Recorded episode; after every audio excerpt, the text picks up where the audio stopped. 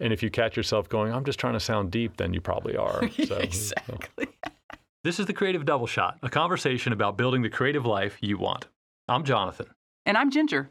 If you want more creativity in your life, let's talk.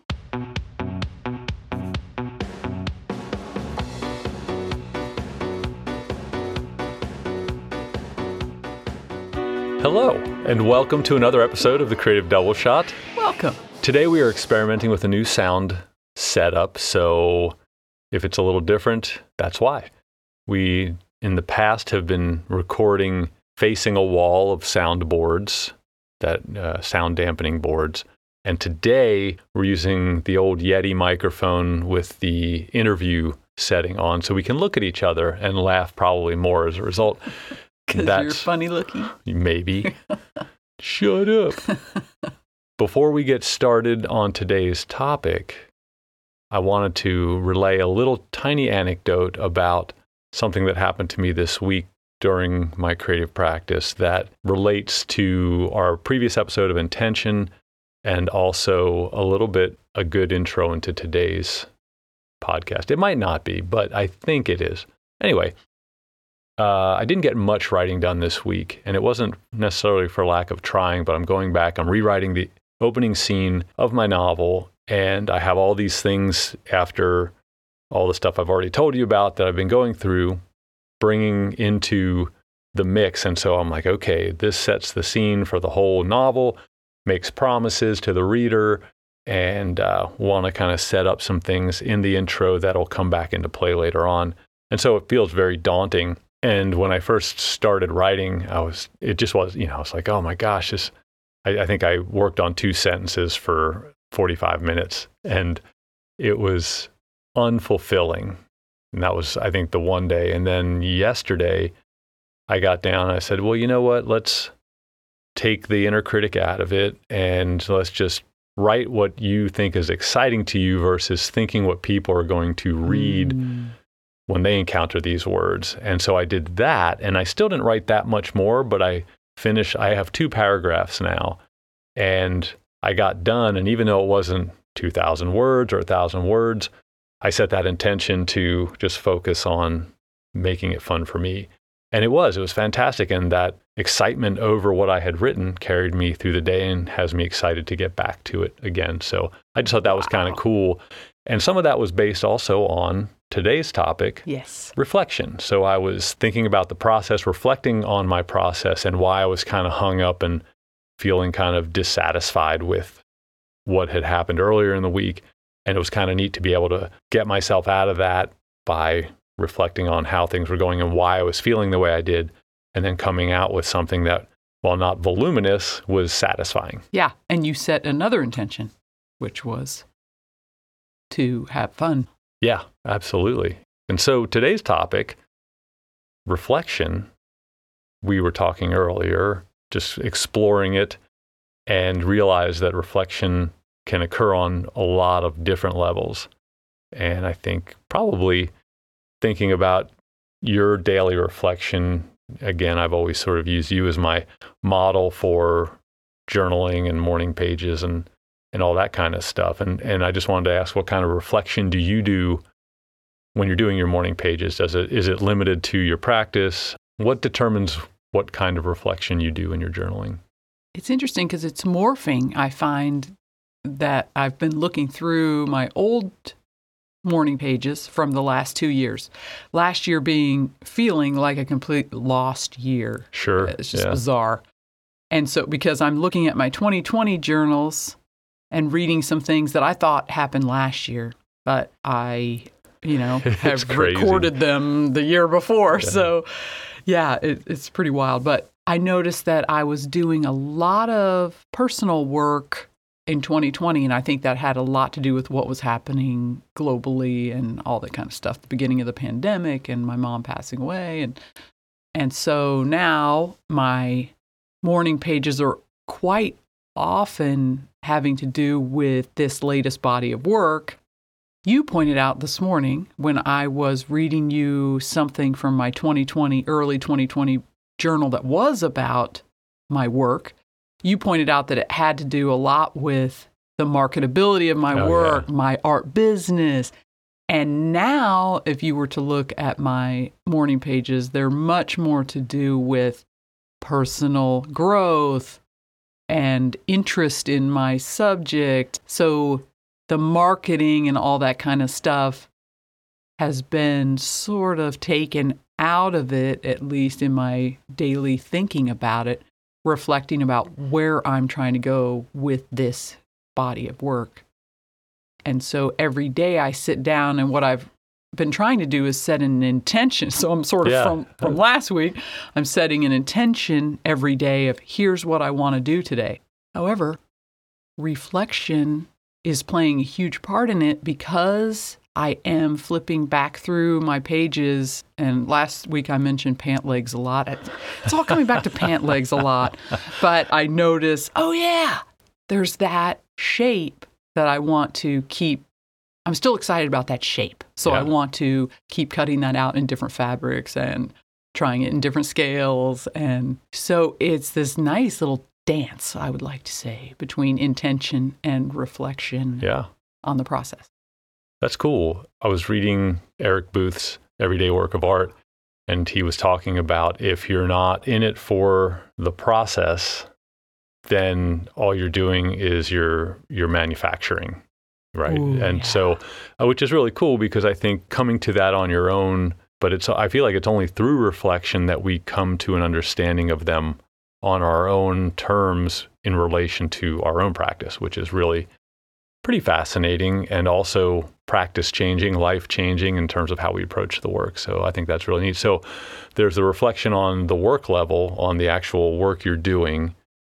Um, and then you had mentioned also the context of our lives, the, the global unrest and the unrest here in this country and the pandemic and just all the stuff that's going on trying to work your way through that because there's also that idea that when you first start reflecting on a lot of this stuff, you, you kind of get into that. Well, what's the point of all this? Why am I even bothering? Am I being selfish by not, you know, flying to Ukraine and engaging in, you know, whatever? But as opposed to, well, this seems really insignificant in the face of all this stuff. And I know we talked about in our uh, creating while the world burns mm-hmm. episode sort of the importance of all this, but uh, I think that reflection is also useful for getting you back in a mind frame to go, yes, in fact, this is important because it's not about everything doesn't have to be directly combating the ills or the crises.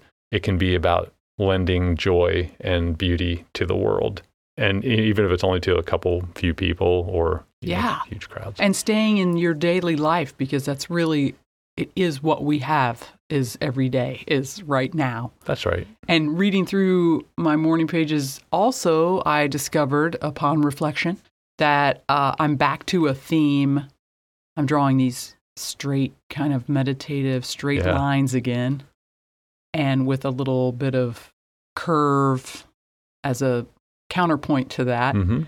and I often use cats or, uh, you know, teacups or something that has that curve. But I found something from, it's either 2020, I think it was 2020. Yeah. And uh, I had said, oh my gosh, because a friend of mine had likened it to music. She said a certain piece reminded her of music. Like sheet, sheet music. music. Yeah. And I realized back then, a couple of years ago, like, oh yeah, I've, I was always really drawn to the straight lines of the staff and then the beautiful treble clef like against that and the whole black and white like it's part of my design sensibility or whatever yeah. and i keep coming back to it and here i am i'm back at it again and looking back over that journal like oh yeah i, I remembered this again two years ago now i'm getting after it so part of it is recording maybe that's our next uh, our next podcast. No, no, I think you mean like recording, like journaling. Yeah, and, exactly. yeah, absolutely. No, keep keep going with that. Yeah, because I would have forgotten, of course, that.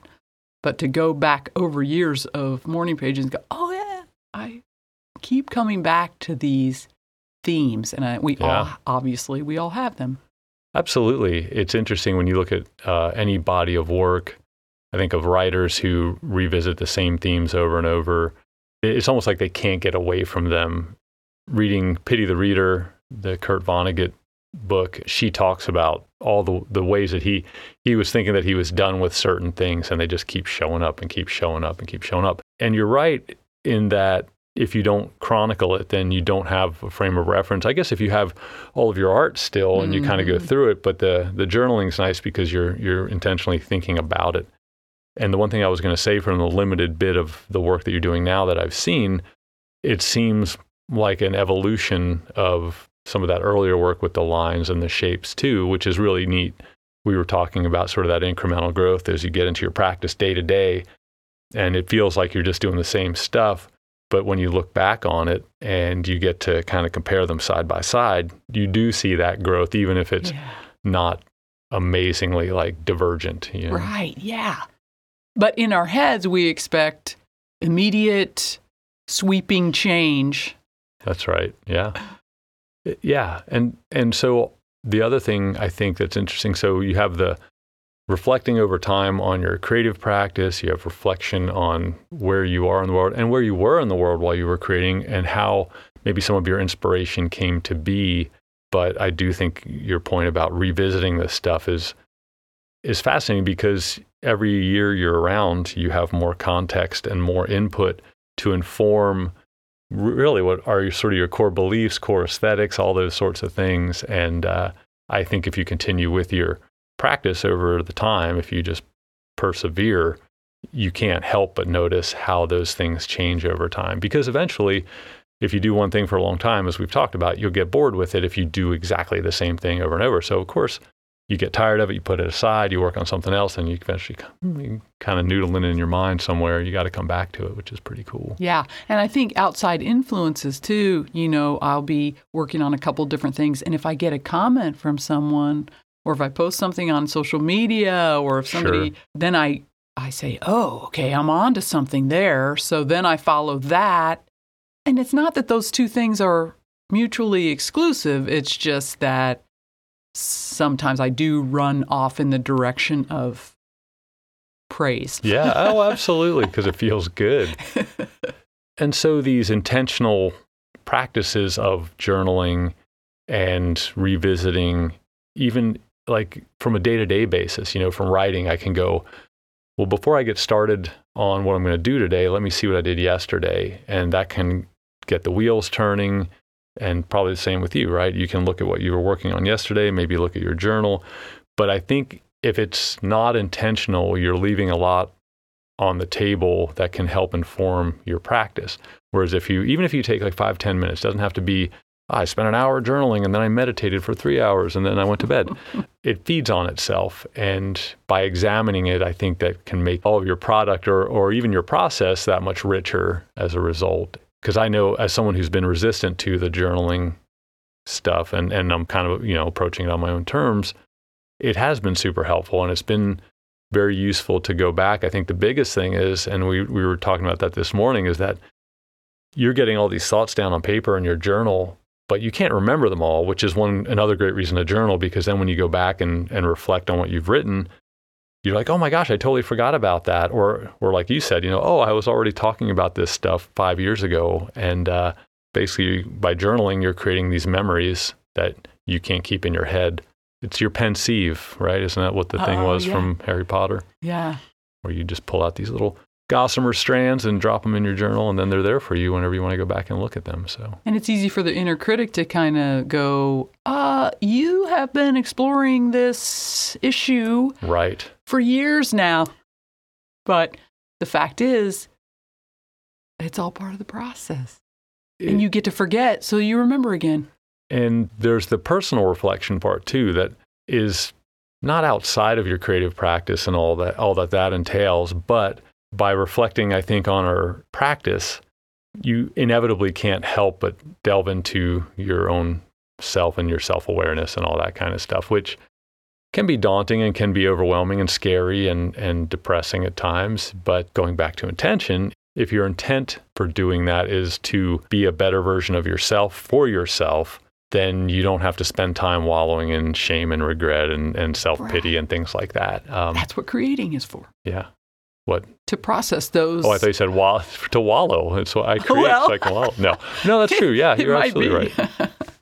But I definitely learn so much about myself later from work that I've done visually that intellectually I don't have a handle on it until I reflect upon it.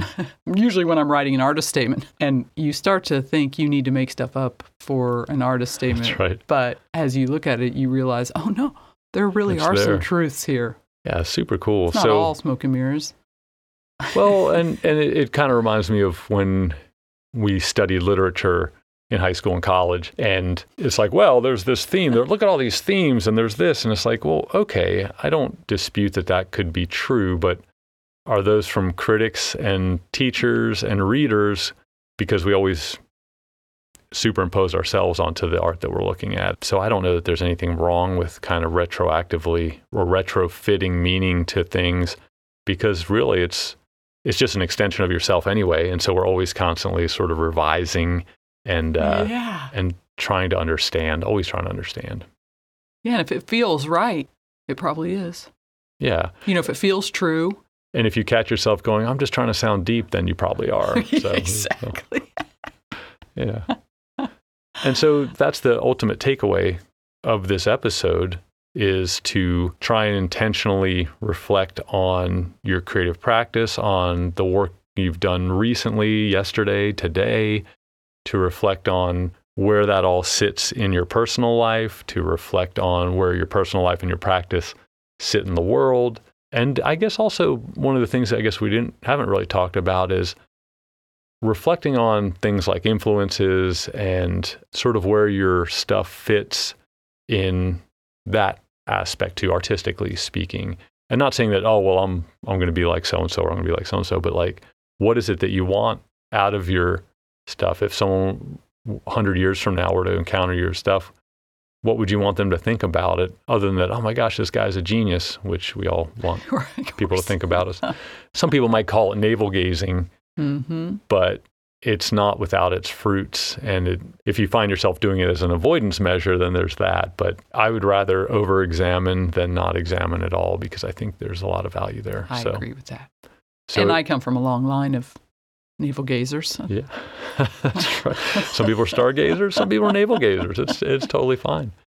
Um, but it's interesting, right? And I think that's a big part of it too. Having that, like, this is interesting to me. You know, not that I I feel in the doldrums, but why do I feel in the doldrums? I want to explore that mm-hmm. and figure it out. So, if you're not already doing some sort of journaling or writing down your thoughts, highly recommend that. And it can you, be a visual journal too. Absolutely. Absolutely. Yeah. Uh, it could be uh, you could do a nature journal where you just go out for walks and pick up stuff and put it in a box, or you yeah. know, there's so many ways to Ooh. approach it.